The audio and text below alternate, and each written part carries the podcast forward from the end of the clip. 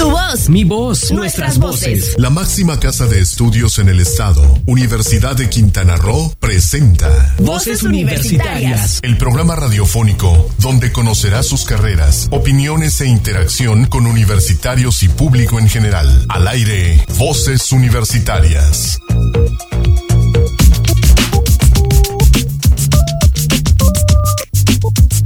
Tardes, son las 4 de la tarde en punto y es hora de empezar con Voces Universitarias Radio, el programa de vinculación de la Universidad de Quintana Roo con, el, con la sociedad de, de Cozumel y del mundo, como diríamos. Tengo el gusto de acompañar esta tarde, como casi todas las tardes, todos los programas, con el doctor Alfredo Tapia Carreto. Doctor, tan muy buenas tardes. Don Héctor, muchas gracias, buenas tardes, gracias a todos por su amable audiencia. Estamos iniciando el 81, programa número 81 Así de Voces es. Universitarias Radio por un montón de lugares. Y bien de Cozumel a Quintana Roo, a la península, a México, a América, al mundo y al universo entero. Así es. Si usted quiere comunicarse con nosotros, ya sabe, en los teléfonos de cabina, el 87 209 48, directo aquí en cabina, al WhatsApp 987 113 36 79, o a través de la página del Facebook, ya estamos transmitiendo Voces Universitarias Radio por la página de Facebook. Así que ya estamos listos y tan listos estamos que eh, vámonos ya, tenemos en la línea nuestro primer entrevistado. Como ustedes saben, cada semana lo decimos, nosotros no podríamos llegar a ustedes si no fuera por nuestros patrocinadores, por la gente que nos hace favor de apoyar este proyecto de la Universidad de Quintana Roo y de Sol Estéreo. Y bueno, entre los, en micrófonos tenemos al ingeniero Alfonso Gómez Teniente, que él es el gerente de Pasa Cozumel, que es uno de nuestros patrocinadores aquí del programa. Muy buenas tardes, ingeniero. ¿Qué tal? Buenas tardes. Buenas tardes, Alfredo. Buenas tardes. Ingeniero, buenas tardes. Buenas tardes. Este, aquí estamos a sus órdenes. Pues nada, aquí estamos pues, en, este, en este mes de septiembre que ya eh, empiezan las pachangas, empiezan todas las fiestas patrias, empiezan toda una serie de cosas ya hacia, con vistas hacia el fin de año y pues hay una serie de generación de basura, de generación de, de desechos que bueno, hace importante hacer un llamado tal vez a la comunidad a mesurarnos en nuestros en estas partes o poder empezar a hacer algún algunos hechos como reciclado o algunas el reutilizar materiales para no hacer tanta generar tanta basura, ¿no? Claro, sí, pues este, definitivamente, yo creo que, este, pues los servicios que prestamos nosotros, como muchos servicios públicos, particularmente este que prestamos nosotros, pues es producto de la necesidad de pues, recoger unos desechos, la basura, que mucho lo podemos nosotros controlar desde nuestra casa, evitando el uso de bolsas desechables, el uso de artículos de, de- un solo uso, que ahora eh, coloquialmente se, se maneja ese término, residuos o artículos de un solo uso, que este, eh, se conocen como los desechables, eliminar ese tipo de, de, este, prácticas, eh, utilizar más, menos embalaje, menos este, bolsas, menos cartón. Y poco a poco, si uno se pone a pensar cuál es el verdadero origen de, de la problemática, es este pues el estar cómodo, el tener una comodidad en, el, en nuestra vida diaria, usar desechables para no lavar, este, usar bolsas eh, desechables porque no traemos una bolsa para este para para no, no estar cargando siempre una bolsa para para una eh, reutilizable. Y todas esas este, prácticas que la vida cotidiana nos van dando cierta comodidad. Si nosotros hacemos un análisis en, en toda la vida de un residuo pues mucho de eso lo podemos evitar desde casa porque ya cuando pues se genera es cuando empiezan van pasando las etapas desde que yo consumo hasta que se desecha el producto, pues si hacemos un análisis, los, lo- las últimas dos etapas que corresponden al problema son la recolección y la disposición final. Si buscamos una solución desde el primer momento del proceso, pues va a ser más sencillo, ¿no? A encontrar una solución en las dos últimas etapas del proceso. Entonces, este, es, eso es mera conciencia de cada uno, hay que tratar de aportar cada quien con su granito de arena, este, el dar una solución y no dejárselo todo a las autoridades que finalmente es obligación de, y responsabilidad eh, constitucional de las autoridades, que en este caso nos han este nos han delegado ese trabajo, ¿no? la responsabilidad de ese trabajo y obviamente nosotros tenemos la obligación de, hacerlo. Este, Lo ha dejado en, nosotros, que somos una empresa privada, pero finalmente es, es una obligación de, eh, constitucional, un derecho constitucional que tenemos los, ciudadanos y una obligación del, en este caso el municipio, de brindar este servicio. ¿ah? Entonces, si desde nosotros, olvidándonos de quién debe dar eh, esta solución, si nosotros desde nuestra individual conciencia este, hacemos algo, les aseguro que va a ser más fácil encontrar soluciones, a encontrar una solución al fin del proceso, ¿no? Las últimas dos etapas que es la recolección y la disposición final. Ingeniero, para darnos una idea de la dimensión de este problema que es la basura, bien mencionaba eh, don Héctor hace al inicio de la entrevista, eh, pues es el mes eh, de celebraciones de, celebraciones patrias, ¿no? en comparación, digamos, al mes anterior, ¿Cómo qué tanto se incrementó el, desecho de artículos de, de un solo uso, de basura en general? ¿Cómo se las vivieron en, este, en estas fiestas? Fíjese que no, no tengo, todavía no cierra el mes, nosotros llevamos estadísticas de, cada mes, todavía no se cierra el mes de, de, de septiembre, este, pero eh, le podría yo dar un dato. El mes de, de agosto que se está cerrando en el mes de, en, este mes de agosto nada de un segundo se me cerró el, archivo. Un segundo por favor.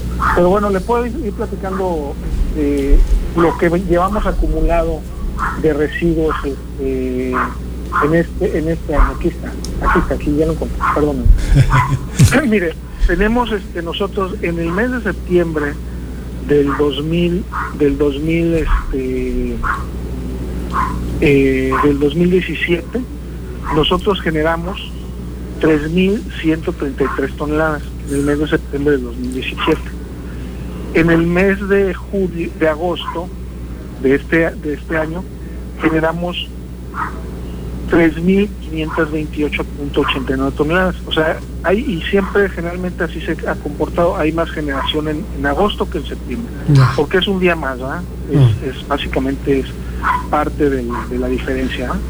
Pero, sí, pero comemos menos pozole en agosto. años, el mes de septiembre, al, cierre del mes de agosto, que es cuando este, tenemos un dato claro, con respecto al año pasado, tenemos un, incremento de, o sea, en, comparado al mismo mes, tenemos un incremento de, este, de, 800 toneladas, ¿verdad? Con respecto al año anterior. Esto viene siendo un, este, un 3% más de, crecimiento en, este, en la generación de residuos es un año al otro. ¿ah? Es impactante esas cifras porque estamos hablando que vivimos en una isla. no debemos de perder esa perspectiva de que estamos en una isla. Sí, efectivamente. Y por ejemplo, ya un, registro desde que estamos del 2010, 2010 a la fecha, ya estamos cerca de las 300 mil toneladas confinadas en el relleno sanitario. Entonces, este, considerando lo que usted bien comenta, este, prof, son este 300 mil toneladas que ahí están confinadas que de alguna u otra manera este están seguras. Siempre existe un riesgo pero ahí están seguras porque están en el relleno sanitario.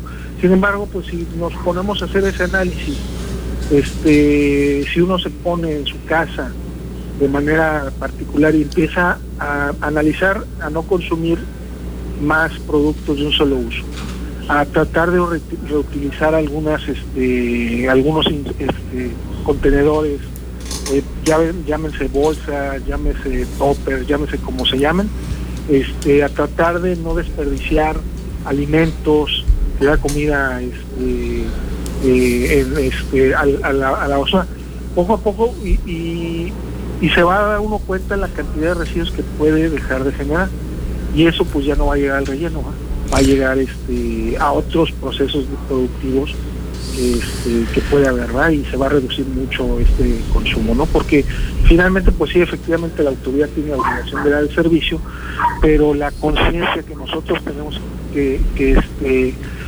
tener es al, a reducir nuestra generación de manera particular.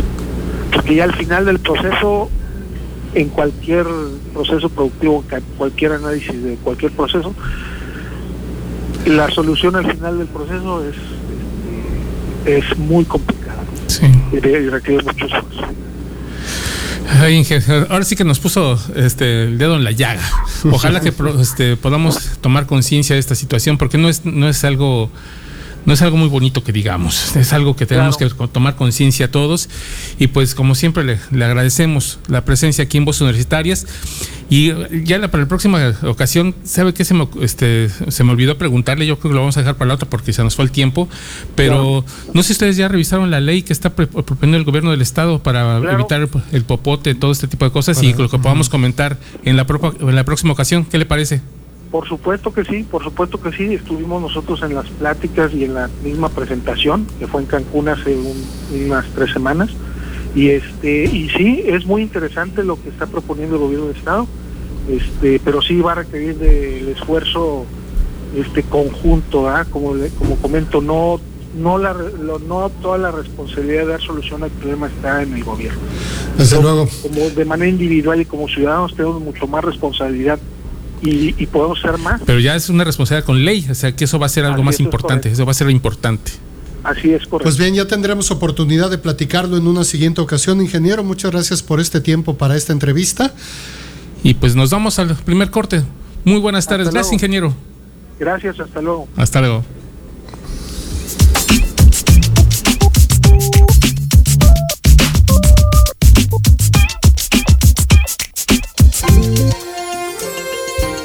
¿Sabías que? Este 23 de septiembre es el Día Internacional de las Lenguas de Señas. Según la Federación Mundial de Sordos, existen aproximadamente 72 millones de personas sordas en todo el mundo. Más del 80% viven en países en desarrollo, quienes utilizan más de 300 diferentes lenguas de señas. Las lenguas de señas son idiomas naturales, estructuralmente distintos de las lenguas habladas. En un momento regresamos a Voces Universitarias Radio. La sociedad exige profesionistas que se integren al desarrollo. Soy orgullosamente universitario y me preparo para los retos que me depara el futuro. Universidad de Quintana Roo, 27 aniversario. Lugar de buenas noticias. Es momento de continuar escuchando tu voz, mi voz, nuestras voces en voces universitarias. Aquí tu voz cuenta.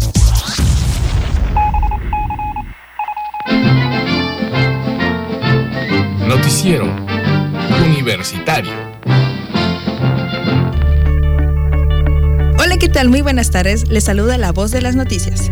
La Universidad de Quintana Roo, a través del Centro de Enseñanza de Idiomas y la Universidad Tecnológica de Chetumal, formalizaron la renovación de sus relaciones institucionales para llevar a cabo sesiones de exámenes de francés, como lo establece la Comisión Nacional de Evaluaciones, DELF y DALF, del Ministerio de Educación del Gobierno de Francia, de acuerdo a la norma internacional.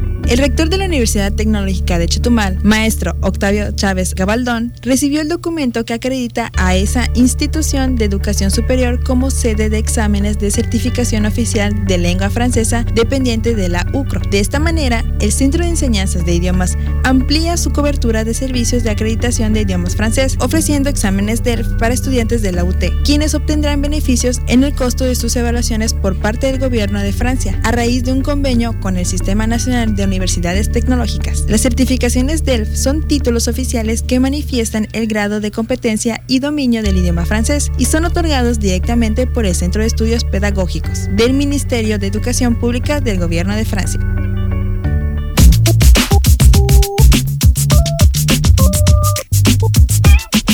Regresamos a Voz Universitaria Radio y ya tenemos a nuestro siguiente invitado y créanme que nos debemos sentir eh, pues muy satisfechos, muy eh, orgullosos de tenerla aquí. Es la licenciada Paola del Carmen Arellano Sánchez. Ella es maestra de lenguaje mexicano de señas y aparte está colaborando con la Asociación Civil Manos y Voces. Bueno, ¿por qué la trajimos aquí con nosotros? Bueno, el próximo 23 de septiembre es el Día Internacional del Lenguaje de Señas. Está considerado como un derecho humano, es decir, es al igual que el lenguaje, el español, el alfabetismo, el alfabetismo, el poder enseñar a leer, escribir a los niños, también los niños sordos, los niños ciegos tienen, el derecho de ser este, educados. Educados para poderse comunicar. Pero de los 7 millones de sordos que se calcula aquí en el año, en el mundo, perdón, no en el año, en el mundo, estamos hablando de que cerca de 700 mil son mexicanos, el 10% de esa población.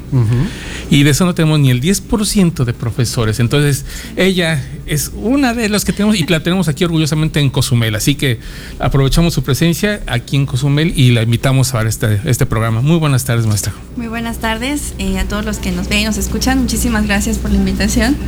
Y sí, de verdad que es un tema muy importante hablar de, de la lengua de señas. ¿Es, ¿Es algo difícil? Pues por ahí quiero comenzar. Es, una lengua, es un idioma como el español, eh, como el francés. Es, es más que nada eh, identificar qué es lengua y qué es lenguaje. Actualmente eh, ya quitamos el término signos o lenguaje.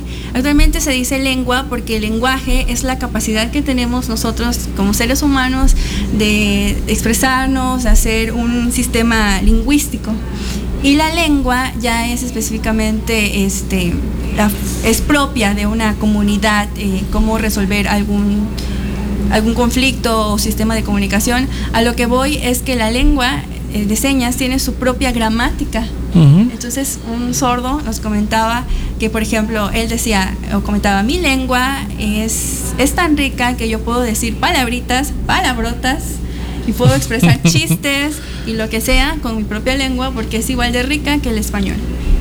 Sí, obviamente es una lengua natural. Lo que digamos es, es, como, como se da las, todas las lenguas, van modificándose con el tiempo, van cambiando igual, o sea, es parte de, lo orgánico que tiene el ser humano, del, lenguaje.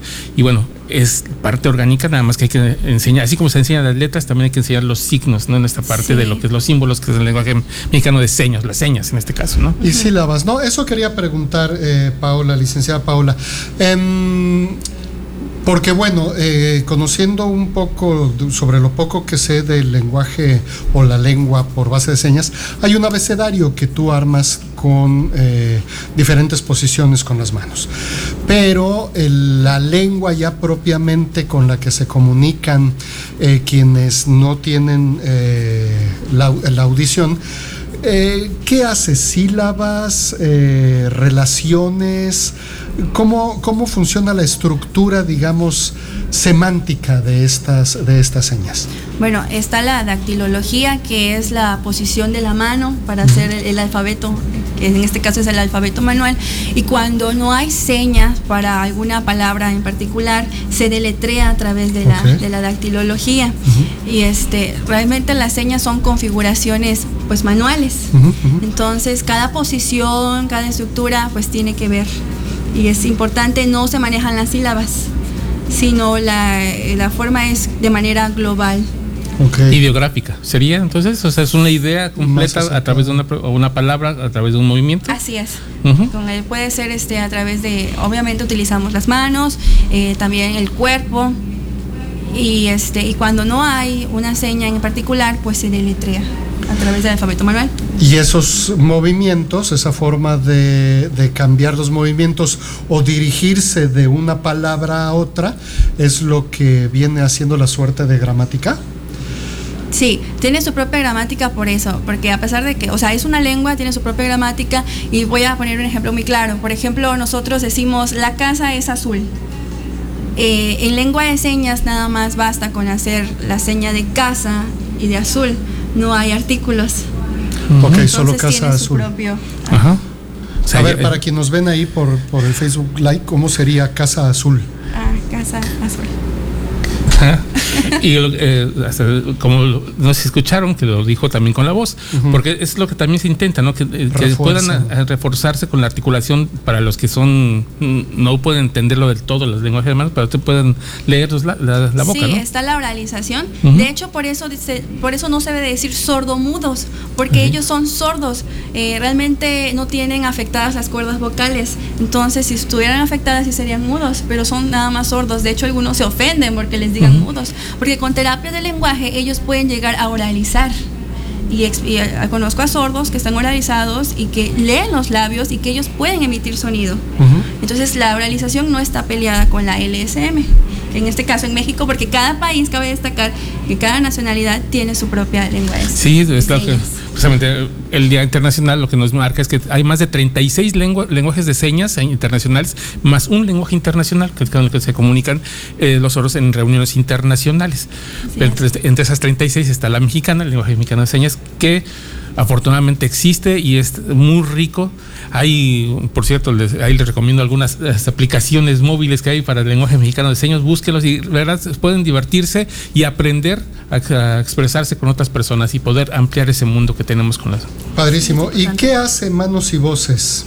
Bueno, Manos y Voces es una asociación de aquí de Cozumel, este, ya tiene sus años, pero eh, hay dos maestras. Una es terapista de lenguaje.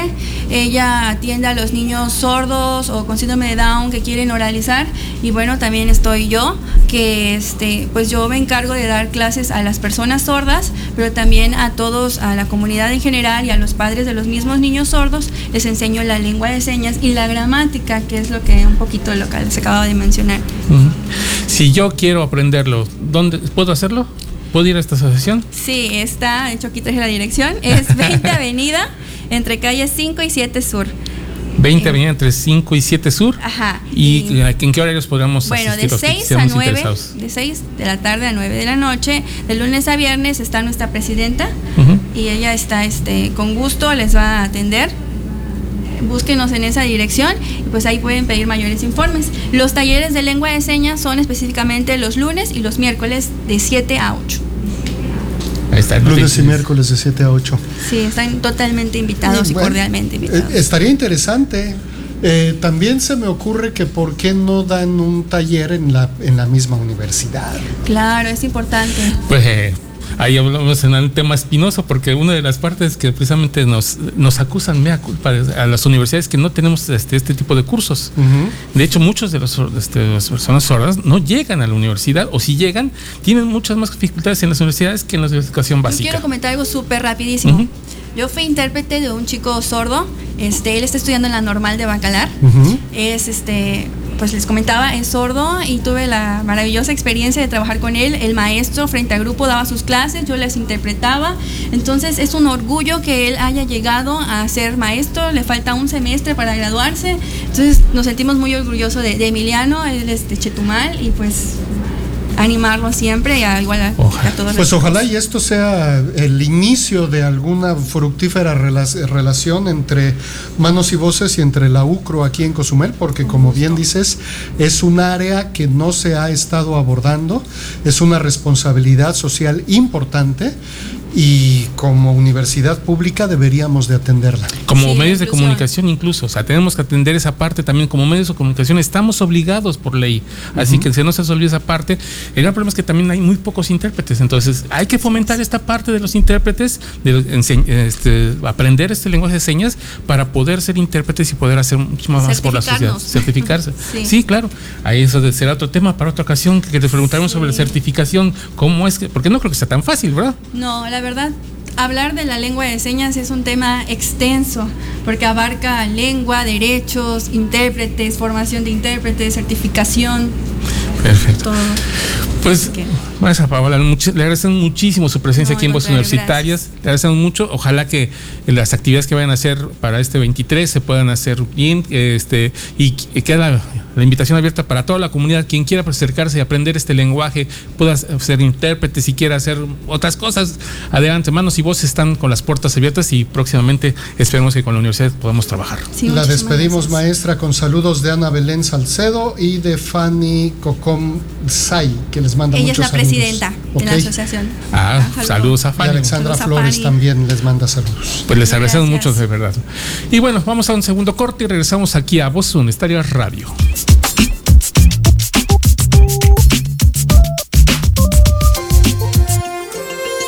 ¿Sabías que?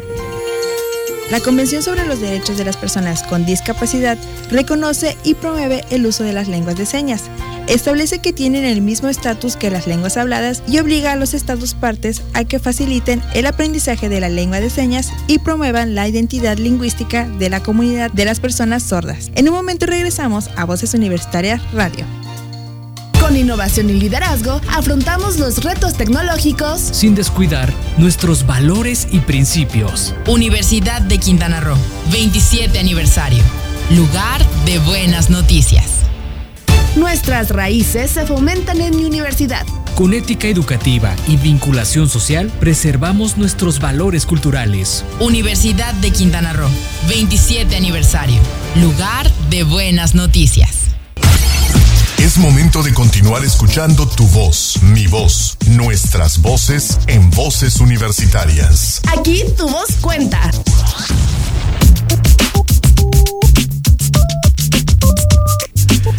Ya estamos de vuelta en Voz Universitaria Radio. Faltan 7 minutos para que falten 20 para las 5. o sea, 4.33. Ah, bueno. ok. Pues bueno, esta vez tenemos eh, ya la, la cápsula de historia de la música. Lo prometido es deuda. Dijimos que íbamos a hacer la de un grupo en específico, que es el Emerson Lake and Palmer. Y pues ya quedó lista. Misión cumplida. Misión cumplida, vamos ahí con Emerson Lake and Palmer. Dale. Perfecto. Corremos.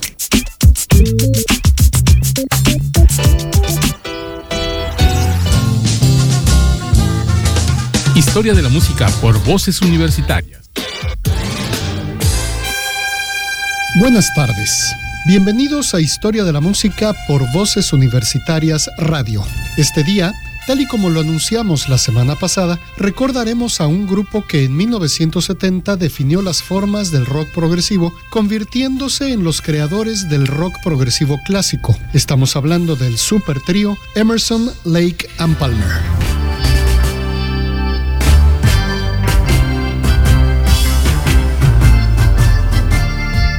Tras su salida de The Nice, grupo del que hablamos en la entrega anterior, Kid Emerson no tardó mucho tiempo en formar un nuevo proyecto para el cual incluyó al ex King Crimson Greg Lake en el bajo y voz, a Carl Palmer, antiguo miembro de Atomic Rooster a la batería y desde luego el mismísimo Kid Emerson en los teclados. Aunque se trata de un grupo nuevo, Emerson mantiene la misma instrumentación que hizo con The Nice.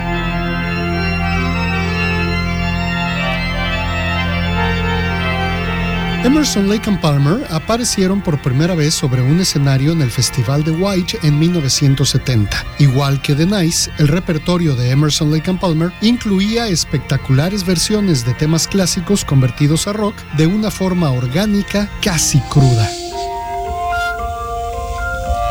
Después de la larga gira de promoción del primer álbum epónimo, publicado en 1970, se produjo Tarkus en 1971, álbum cuya portada refleja un monstruo parecido a un armadillo con orugas articuladas en lugar de patas, y este es un disco temático que propone, tal vez, una nueva dimensión musical afrontada por Emerson Lake and Palmer y que presenta un sonido duro.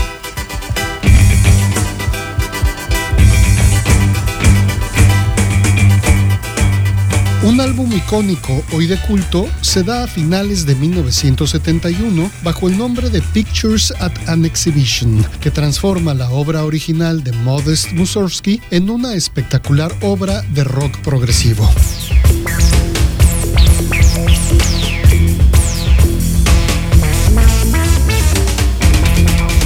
De 1974 a 1977 fueron pocos los visos de vida del grupo solo en lo individual. De repente, en 1977, Emerson Lake and Palmer resurgen con el álbum Works apareciendo de forma brillante y llena de entusiasmo, recopilando trabajo de los tres en un solo concepto.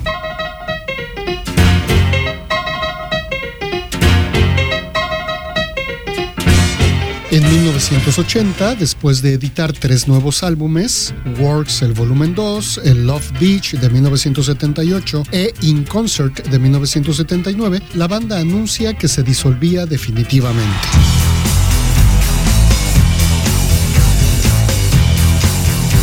Aunque intentaron después volverse a reunir, no tuvieron la fuerza y talento de antes. Crearon otras agrupaciones como Emerson, Lake and Powell o el grupo Three más adelante, las que ya no lograron tener grandes éxitos manejando prácticamente el mismo repertorio, estructura y concepto que The Nice y del original Emerson, Lake and Powell.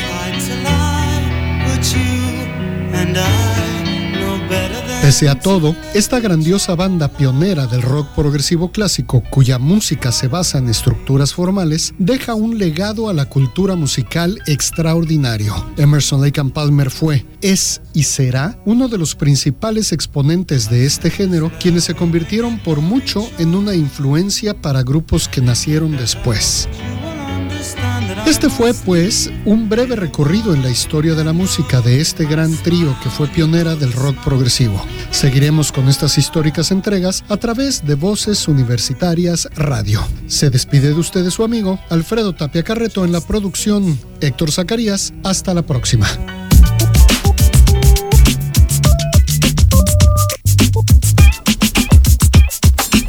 Sus majestades Emerson, Lake and Palmer. Es que son unos animales buenísimos. Sí, es unos conciertos. Fíjate que eh, este, con el Knock Rocker. esa fue parte de mi infancia, de mi juventud. Esa fue así como que un. Mejor conocido como el Cascanueces. Exactamente. Para quien, no pero es una versión que va en una a me encantó, siempre fue una, una de las piezas favoritas de mi juventud, que me recuerda muchas cosas. Muy bien, fíjate que mm, ya estoy en, en un poco de disyuntiva como de qué grupo podríamos hablar la próxima semana. Porque si bien ya empezamos con quien sembró el embrión, Pink Floyd, con uno de los principales exponentes de lo que es la fusión de la música formal, instrumentada con instrumentos de rock y la libertad del jazz, The Nice, perfeccionado el sonido a través de Emerson, Lake and Palmer, lo que sigue necesariamente va ya hacia lo que es el progresivo sinfónico. Eh, naciendo el rock progresivo eh, como el rock culto, con músicos que normalmente fueron músicos de academia, estudiantes de composición musical, de estructura musical en, universidades importantes en Inglaterra y después en Estados Unidos, hacen este género musical. Y yo no sé si para la próxima semana eh, seguir con Jess o con Renaissance. Perfecto. Tal vez Renaissance, que digamos que está más entre Emerson Lake and Palmer y Jess, y Renaissance da un, un buen cambio para después hacer con Jess. Sí, usamos Renaissance y después hacemos Jess. ¿Qué te parece? Semana que entra Renaissance, porque además algo bien bonito. Eh, entusiasmense para la próxima semana, la, cápsula. Annie Haslam, que es la vocalista de Renaissance, eh, eh, vocalista icónica con la que ya se hizo famoso el grupo un poco más adelante de sus inicios, era cantante de ópera. Y entonces le puso un timbre vocal y cosa rara también en aquel entonces femenino a un grupo de rock impresionante. Les va a gustar. Pues ahí está, con gusto lo hacemos. ¿Qué te parecemos a nuestro tercer corte y regresamos aquí a Voz Universitaria Radio? Como diría, ¿quién fue el que dijo de Lelutier? Vayamos, vayamos, vayamos. Pronto. Vamos al corte.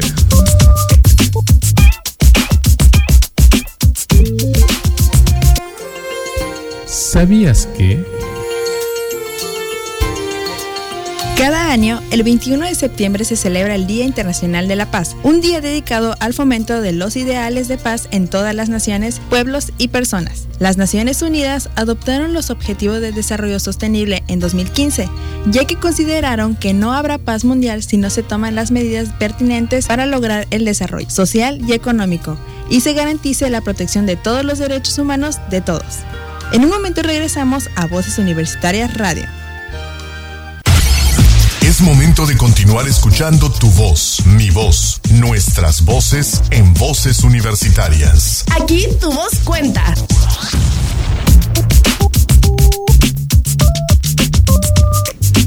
Sobrándole tres minutos al, al 40, Regresamos con Voces Universitarias Radio.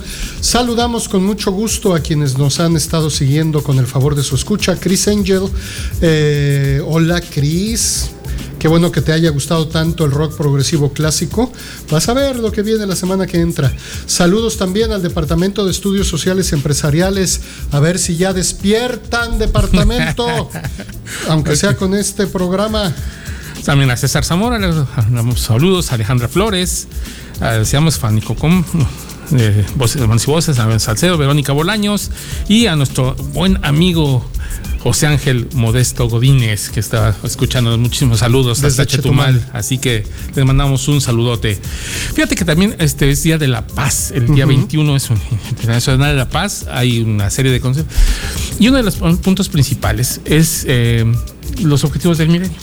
Esto que han estado, este, o desarrollo sostenible que están ahora eh, trabajando mucho, porque bueno, el cumplimiento de estos, de estos 17 acuerdos internacionales es lo que puede llevarnos a la paz. Si no hay desigualdad, si no hay falta de educación, si se trata igual a las mujeres, si se trata igual a todas las personas, sea cual sea su género, su número, su lo que sea, lo respetamos, entonces estamos garantizando la paz. Y es uno de los mensajes que tuvo el secretario general de las Naciones Unidas para este día, que lo puedan escuchar. Está en YouTube, está en el Facebook, está en todos lados de la ONU. De verdad es muy cortito, dura escasos 50 segundos, pero es muy interesante lo que está diciendo porque pone el dedo en la llaga. O sea, hay que cumplir con estos objetivos del milenio para que podamos hablar en un futuro de paz. No podemos hablar de paz si no, Si estamos, no cumplimos con esto. es claro, entonces es algo muy interesante y bueno, dos de las cápsulas de sabías que los manejamos con esta temática, dos con el Día Mundial del Lenguaje de Señas, aprovechando la presencia de los premios con, con la maestra Paola, bueno, aprovechamos esta parte, ¿no? Pero bueno, es algo que nos llama mucho la atención y que nos lo quisimos de- no deja- dejar desapercibido y olvidado en el rincón. Muy bien, muy bien, porque como dices, son de estas cosas que son. Ah, cómo me gusta cuando, cuando se puede poner el dedo, como bien dices, en la llaga y se siente así, eh, que te hace reaccionar, eh, porque son las cosas luego que nos hacen falta para poder pensar de veras en desarrollarnos como una sociedad eh, armónica, ¿no? Pacífica, pues, para acabar pronto. Ya lo Ahora que dijiste. estamos muy amorosos en nuestra república, pues bueno, hagamos, cumpl- cumplamos con estos objetivos, lo que nos toca a cada uno. Hablábamos de la basura, hablábamos del medio ambiente, hablábamos de los de inclusión, hablamos de todos esos temas que parece que no, pero en este programa estamos constantemente hablando de ello. ¿Por qué? Pues porque es algo que nos interesa a todos, queremos dejar esa semilla y ojalá que a futuro podamos hablar de una, una sociedad en paz. Es correcto. Bueno, otra cosa, invitación a toda la comunidad. Ajá. y la tenemos aquí eh, en, este, a través de la red de apoyo al emprendedor del gobierno de Quintana Roo, la Universidad de Quintana Roo y el, un- el banco Gol, el BBVA Bancomer. Van a desarrollar Banco Bilbao ese, ese, ese mero. Este, este 25 martes, 25 de septiembre van a tener varios talleres de educación financiera sobre crédito pyme, seguros de vida, fondos de inversión. Y esto está abierto a la comunidad en general. Esto va a ser a partir de las 9 horas hasta las 17. Va a haber tres talleres. De las 9 a las 11. créditos pymes. Que esto es muy interesante, este rollo del crédito pyme, eh, sobre todo también porque hay algún poco de educación en el sentido de, ok, ¿quieres abrir tu microempresa? ¿Cómo le puedes hacer para abrir tu microempresa? ¿Cómo puedes conseguir los apoyos? Y además la identificación, ¿no? No se trata nada más de decir, ah, se me hace que esto, como hago buenas las empanadas, voy a poner mi empanadería. Así. No, es mucho más complejo que esto y este taller te puede ayudar. Hay a los mercadotecnia y negocios, a los chicos de gestión de servicios turísticos que también les interesa mucho porque están viendo esa parte del emprender negocios, de parte de emprendedores. Bueno, sus proyectos pueden aquí quedar muy bien afianzados porque les puede dar orientación. Ya tengo un proyecto, ya tengo una idea, bueno, ¿cómo le puedo dar orientación hacia conseguirlo? ¿Cómo puedo obtener el crédito Exacto. y qué implicaciones tiene, ¿no? Para pagarlo. Luego de 11 a 13 horas. Tenemos sobre seguros de vida, así que también para los que tenemos ahí dudas sobre sus seguros de vida, cuál es el qué, qué es lo que debo de hacer, cuándo lo debo de hacer, porque luego queremos hacer uno de gastos médicos mayores cuando ya tenemos 60 años y pues bueno, ya te vas tus tasas van a ser muy altas, en fin, una serie de cosas que es más difícil, entonces Sí, es mañana importante me voy a saber- tirar del paracaídas, voy por un seguro de vida. no, no te, no te lo van a dar así. Pero bueno, y a partir de las 15 horas hasta las 17 va a estar sus... este, Cerramos ya con fondos de inversión. Y bueno, si usted lleva su credencial del INE, confirma su, su participación en el 987-115-0437 o en el 987-115-7543, ¿eh? va usted con eh, mentor auda, out, has, arroba gmail. Si usted entrega esta documentación, usted puede eh, tener, aparte de todo, una, un diploma con valor curricular. Se, se entrega un diploma con valor curricular de estos talleres y vaya, son, son interesantes, ¿no? Martes, el 25 de septiembre, en la Universidad de Quintana Roo, de 9 de la mañana a 5 de la tarde, aquí en la Unidad Académica Cozumel. Así es, ahí en la- el Salón de Usos Múltiples de la Universidad va a estar abierto para quien quiera participar. Así que ahí está la invitación hecha. Está la invitación hecha, esperamos que tengamos eh, mucha concurrencia.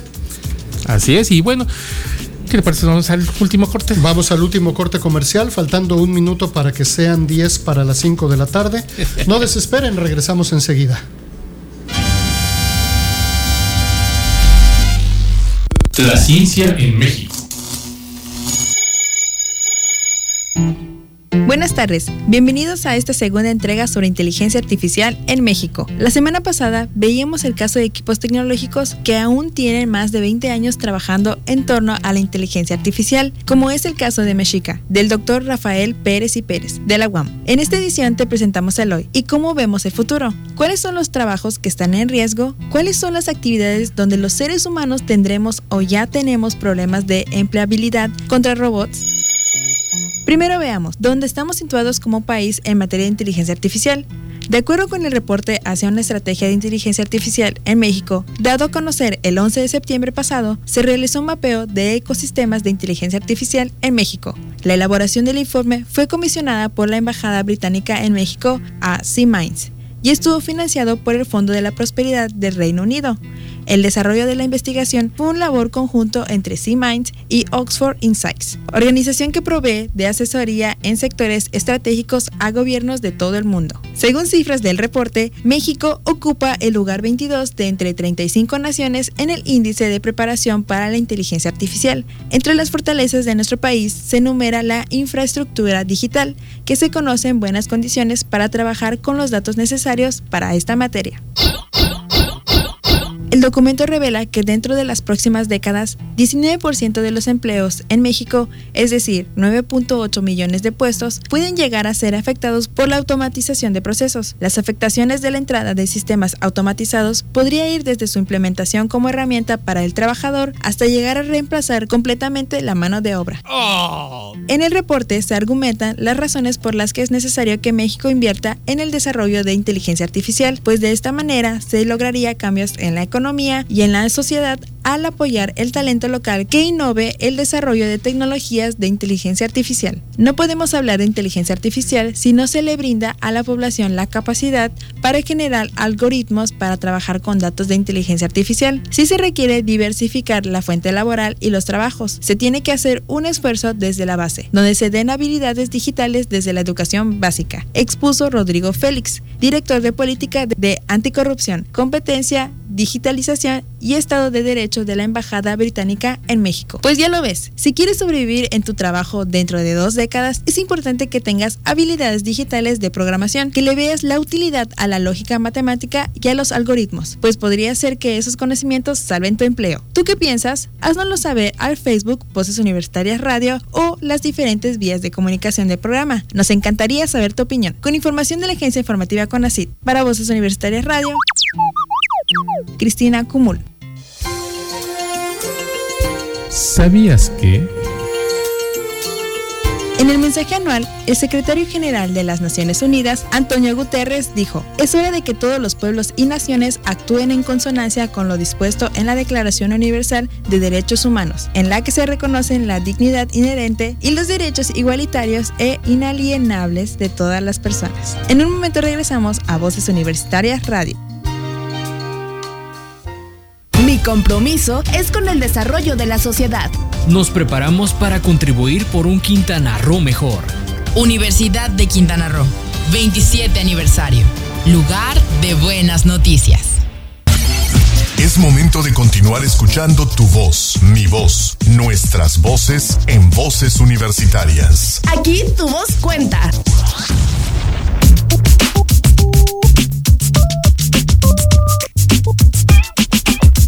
Faltando cinco minutos para que sean las cinco, regresamos ya en el último segmento, el estirón final, antes de que nos dé el mal del puerco. que no de las malas del puerco, las malas carnes. No, no, no. Ok, pues este, nada más ahí comentar estas partes del, de este de los saludos ahí. Ah, perdón, es que nos preguntan dónde es el, taller de educación financiera en, en, instalaciones de la Universidad de Quintana Roo, en el Salón de Usos Múltiples. Así que ahí ya está contestado, por arriba y por abajo. ok. No sé si tengas algo más tú. Oye, fíjate que algo que no dijimos sobre estos talleres de educación financiera es el billuyo, el costo. ¿Tiene costo? No. Ah. Free.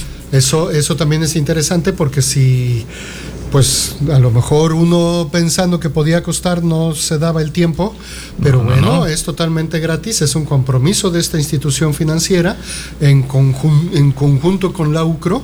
Y pues Gobierno del Estado y la red de emprendedores, así que todos, son cuatro, cuatro instancias que están invitando a la comunidad en general a que quiera participar, participe. Participe, no tiene costo, se les entrega un diploma con valor curricular y se nos ofrece la oportunidad de darnos una idea más clara sobre estos importantes temas y no actuar impulsivamente, ¿no? Tener un poco más de conciencia. Sí, sobre todo para no ir después a empeñar al Monte de Piedad todo lo que mm. necesitamos, después de unas vacaciones y cosas de ese tipo, así que bueno, para tener una mejor educación financiera hay que tener, saber un poquito de las cosas y bueno, ahí está la, la invitación para que nada más también recordarles, si ustedes no nos pudieron escuchar, a través, este, o si quieren este, recordar, volver a escuchar la cápsula de historia de la música o algo, bueno, pues ya sabe que nosotros a partir de unos minutos más está ya disponible a través de Anchor, la página anchor.fm o si ustedes deciden a través de